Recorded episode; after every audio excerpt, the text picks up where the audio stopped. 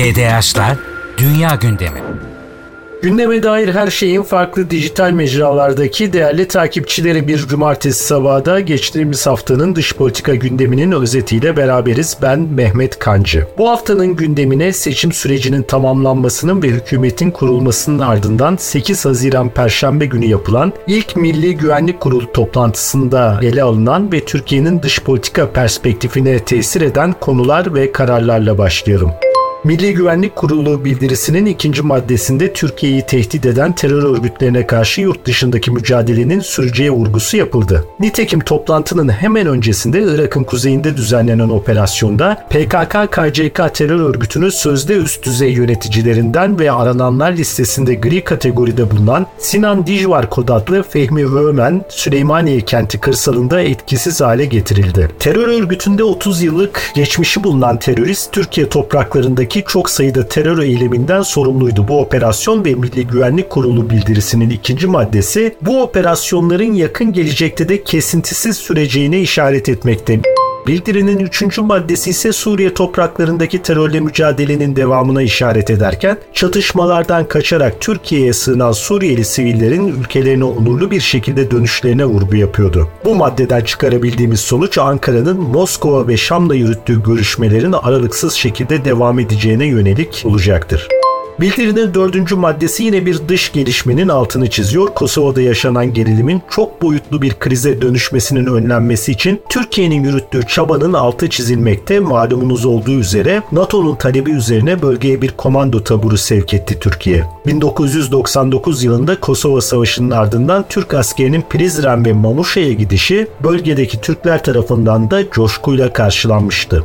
Bildirinin 5. maddesinde Rusya-Ukrayna savaşının sona erdirilmesi ve bu savaş bağlamında küresel gıda güvenliğinin sağlanmasına yönelik çabaların süreceği vurgulanırken 6. maddede Azerbaycan ve Ermenistan arasında gelişen barış çabalarına destek mesajı verildi. Yedinci ve son maddede ise uluslararası toplumun ilgisini yitirdiği 15 Nisan'daki darbe girişiminin ardından iç savaşa dönüşen Sudan'daki çatışmaların durdurulması için kalıcı ateşkes çağrısı yapılıyordu.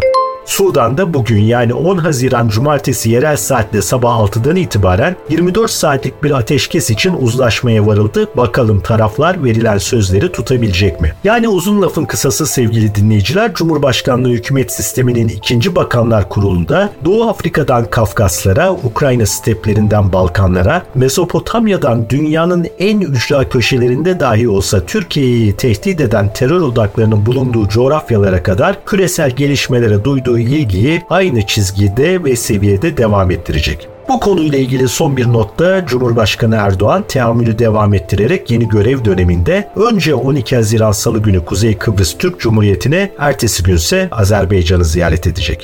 Evet geçelim şimdi bizim gündemimizin ikinci maddesinde bakalım ne var. İsveç'in NATO üyelik başvurusu ve bu başvuruya dair Türkiye'den beklentiler. 11-12 Temmuz tarihlerinde Litvanya'nın başkenti Vilnius'ta düzenlenecek devlet ve hükümet başkanları zirvesi yaklaşırken terör örgütlerine karşı hala somut bir adım atmayan hatta başkentinde terör örgütünün sözde bayraklarını sallayarak dolaşanlara karşı eyleme geçmeyen İsveç'in üyeliği için Türkiye üzerindeki baskı artmakta. İsveç'te 1 Haziran itibariyle yürürlüğe yürürlüğe giren yeni terörle mücadele yasasının uygulanmasına dair somut bir gelişme görülmüş değil. Yine de haklarını yemeyelim. Ben sizler için bu podcast'in metnini hazırlarken İsveç tarihinde terör örgütü PKK için para topladığı belirlenen bir kişinin ilk defa yargılanacağı haberi de geldi. Aslında 40 yılda Asala'dan bu yana İsveç'in Türkiye aleyhtarı terör örgütlerine verdiği desteği dikkate alacak olursak bu fena bir ilerleme sayılmaz. Savcının suç duyurusunun ardından bu yargı sürecinin nasıl ilerleyeceğini de takip takip ediyor olacağız. Ancak gerek geçen hafta sonu Türkiye'yi ziyaret eden ve Cumhurbaşkanı Erdoğan tarafından kabul edilen NATO Genel Sekreteri Stoltenberg, gerek Amerikan Dışişleri Bakanı e, Blinken'in Dışişleri Bakanı Hakan Fidan ile görüşmesinde Amerikan tarafı ısrarla İsveç'in terörle mücadele ve 2022 yılında sağlanan mutabakat konusunda üzerine düşeni yaptığını iddia ettiler. Bu şartlar altında bir ay sonra düzenlenecek NATO zirvesinin önemi artarken Türkiye'nin onay kararını çanta ortada keklik gören Washington yönetimiyle aynı fikri paylaşanları ter bastığını söyleyebiliriz. Peki İsveç'in NATO üyeliği neden önemli? Hatırlayalım Amerika Birleşik Devletleri Finlandiya'dan sonra İsveç'i de NATO'ya dahil ederek tüm İskandinavya'yı kapsayacak şekilde hem Rusya'nın yanı başında daha geniş bir coğrafyaya yayılacak elektronik dinleme izleme imkanlarını elde etmek istiyor. Hem de gerektiğinde Hint Pasifik bölgesinde çevrelediği Çin Halk Cumhuriyeti'nin kuzey ticaret yani kutup bölgesindeki ticaret yolunu kullanarak Avrupa limanlarının ulaşmasının önünü kesmeyi hedefliyor. Bu vesileyle gelelim biz de Rusya-Ukrayna savaşındaki son duruma.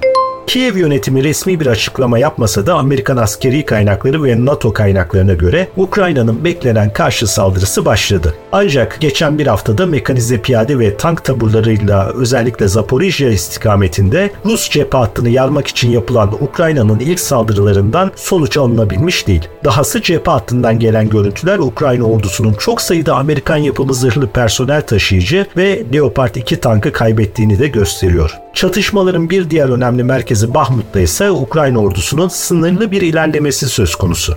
Rusya'nın Ukrayna saldırısına yanıtı ise Dinyeper Nehri üzerindeki Nova Kakova barajını havaya uçurmak oldu. Nehrin doğu yakası sular altında kaldı. Bazı bölgelerde suyun seviyesi 10 metreye kadar yükselirken yerleşim yerleri ve tarım alanları harap olmuş vaziyette. Zaporijya nükleer santralini soğutan suyun da Nova Kakovka baraj gölünden sağlanıyor olması ve bu gölde su seviyesinin neredeyse dibi görmesi santralle ilgili endişeleri de gündeme getiriyor. Rus ordusunun yine Dinyeper Nehri üzerindeki Kornozemne, Peremozne ve Vyazivka barajlarında yıktığı bildiriliyor. Bu su baskınları Ukrayna ordusunun Kerson bölgesindeki ilerleyişini zorlaştıracak, belki de imkansız hale getirecek ama daha önemlisi Kırım Yarımadası belki yıllarca hem içme suyu hem de tarım alanlarını yaşatacak suyu bulamayacak. Yani Ukrayna ordusu bu bölgeleri ele geçirse bile geride harap olmuş araziler kalmış olacak. Dinyeper Nehri'nin Karadeniz'e ulaştığı bölgeler uzun yıllar sürecek bir çevre felaketini de yaşayabilir. On binlerce sivilin bölgeden tahliye edilmesi ve bu tahliye operasyonu sırasında Rus ordusunun felaket bölgesine ateş açması da durumu daha da karmaşıklaştıran bir hal yarattı.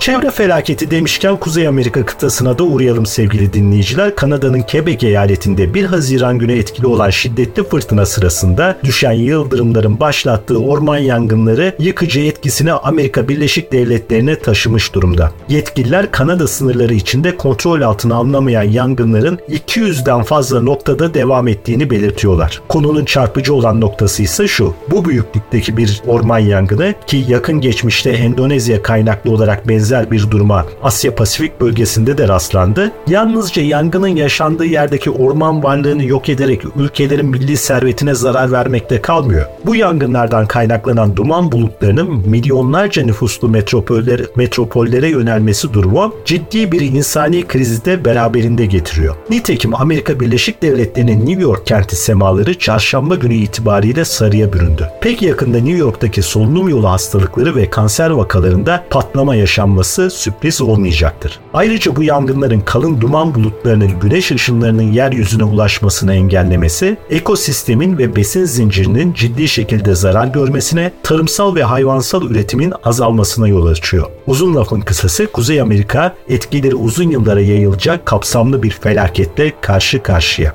Geçen haftaya damgasını vuran ancak kamuoyunun üzerinde pek düşünmediği bir başka gelişme ise Kırgızistan'daki darbe girişimi iddialarıydı. 5 Haziran pazartesi günü ülke genelinde düzenlenen operasyonlarda 30'dan fazla kişi gözaltına alındı. Darbe planının liderliğini Halk Meclisi Partisi Başkanı Rosa Sarlukovna Nurmatova'nın yaptığı iddia ediliyor. Nurmatova da gözaltına alınanlar arasında. Konunun Türkiye'yi yakından ilgilendiren kısmı ise darbecilerin Fethullahçı terör örgütüyle bağlantılı olduğu yönündeki bilgiler. Soruşturma kapsamında gözaltına alınanlar arasında bulunan Gulcigit İsakov'un Fethullahçı terör örgütü adına faaliyetlerde bulunduğu ve Türkiye'yi hedef alan girişimleri olduğu da tespit edildi. Darbeci grubun 2010 yılından bu yana örgütlenme içinde olduğu da iddialar arasında. Türkiye daha önce FETÖ'nün Kırgızistan'da darbe girişiminde bulunabileceği yönünde bir uyarıda bulunmuş. 2011-2017 yılları arasında devlet başkanlığı yapmış olan Almazbek Atambayev ise Türkiye'nin bu uyarılarını ciddiye almamıştı.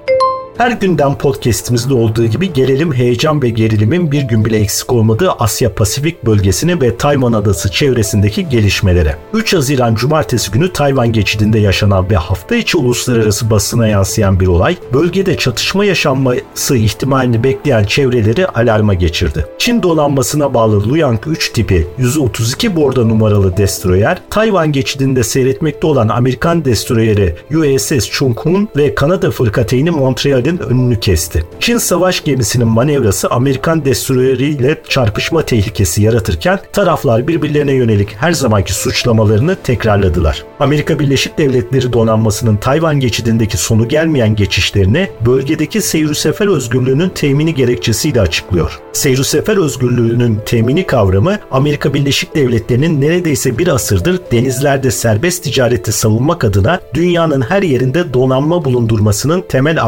argümanlarından biri. Nitekim Çin Halk Cumhuriyeti Savunma Bakanı Lee de Amerika Birleşik Devletleri'ni seyir sefer hegemonyası kurmaya çalışmakla suçladı ve şu soruyu yöneltti. Neden bu hadiselerin hepsi Çin'e yakın bölgelerde oluyor? Neden başka ülkelerin yakınında benzer olaylar yaşanmıyor? Lee sorusunda haklı olsa da biraz eksik kaldığını söyleyebiliriz. Seyir sefer hegemonyası Amerika Birleşik Devletleri'nin hedef almaya karar verdiği bölgelere adım atmak için yararlandığı en önemli argümanlardan biri. Amerika Birleşik Devletleri donanması bu gerekçeye dayanarak İran-Irak Savaşı sırasında yani 1980-88 yılları arasında İran körfezindeki varlığını oradaki petrol trafiğini korumak adına kalıcı hale getirmişti. 1981 yılında ise Libya'nın Sirte körfezine kapsamlı bir donanma yığınağı yaparak buradaki hava muharebesinde iki Libya savaş uçağını imha etmişti. Bu kapsamda Amerika Birleşik Devletleri Savunma Bakanı Austin'in 2021 yılı Kasım ayında sarf ettiği Karadeniz'in güvenliği Amerika Birleşik Devletleri'nin ulusal güvenliğiyle yakından ilişkilidir cümlesini Türkiye olarak hafife almamamız gerekiyor. Tayvan geçidindeki olayla ilgili olarak siz dinleyicilerimizin takıldığı bir nokta olabilir. Amerikan destroyeri USS Chung-Hun'un ismi nereden geliyor? Bu bir Çin ya da Japon vatandaşının ismi değil. Amiral Gordon Chung-Hun Hawaii kökenli bir deniz subayı. İkinci Dünya Savaşı'nda Pasifik muharebelerinde gösterdiği üstün kahramanlıklar nedeniyle donanma haçı ve gümüş yıldız madalyalarına layık görülmüş bir asker. İsmi de bugün Asya Pasifik bölgesinin en sıcak anlarına şahit olan denizlerde yaşamaya devam ediyor.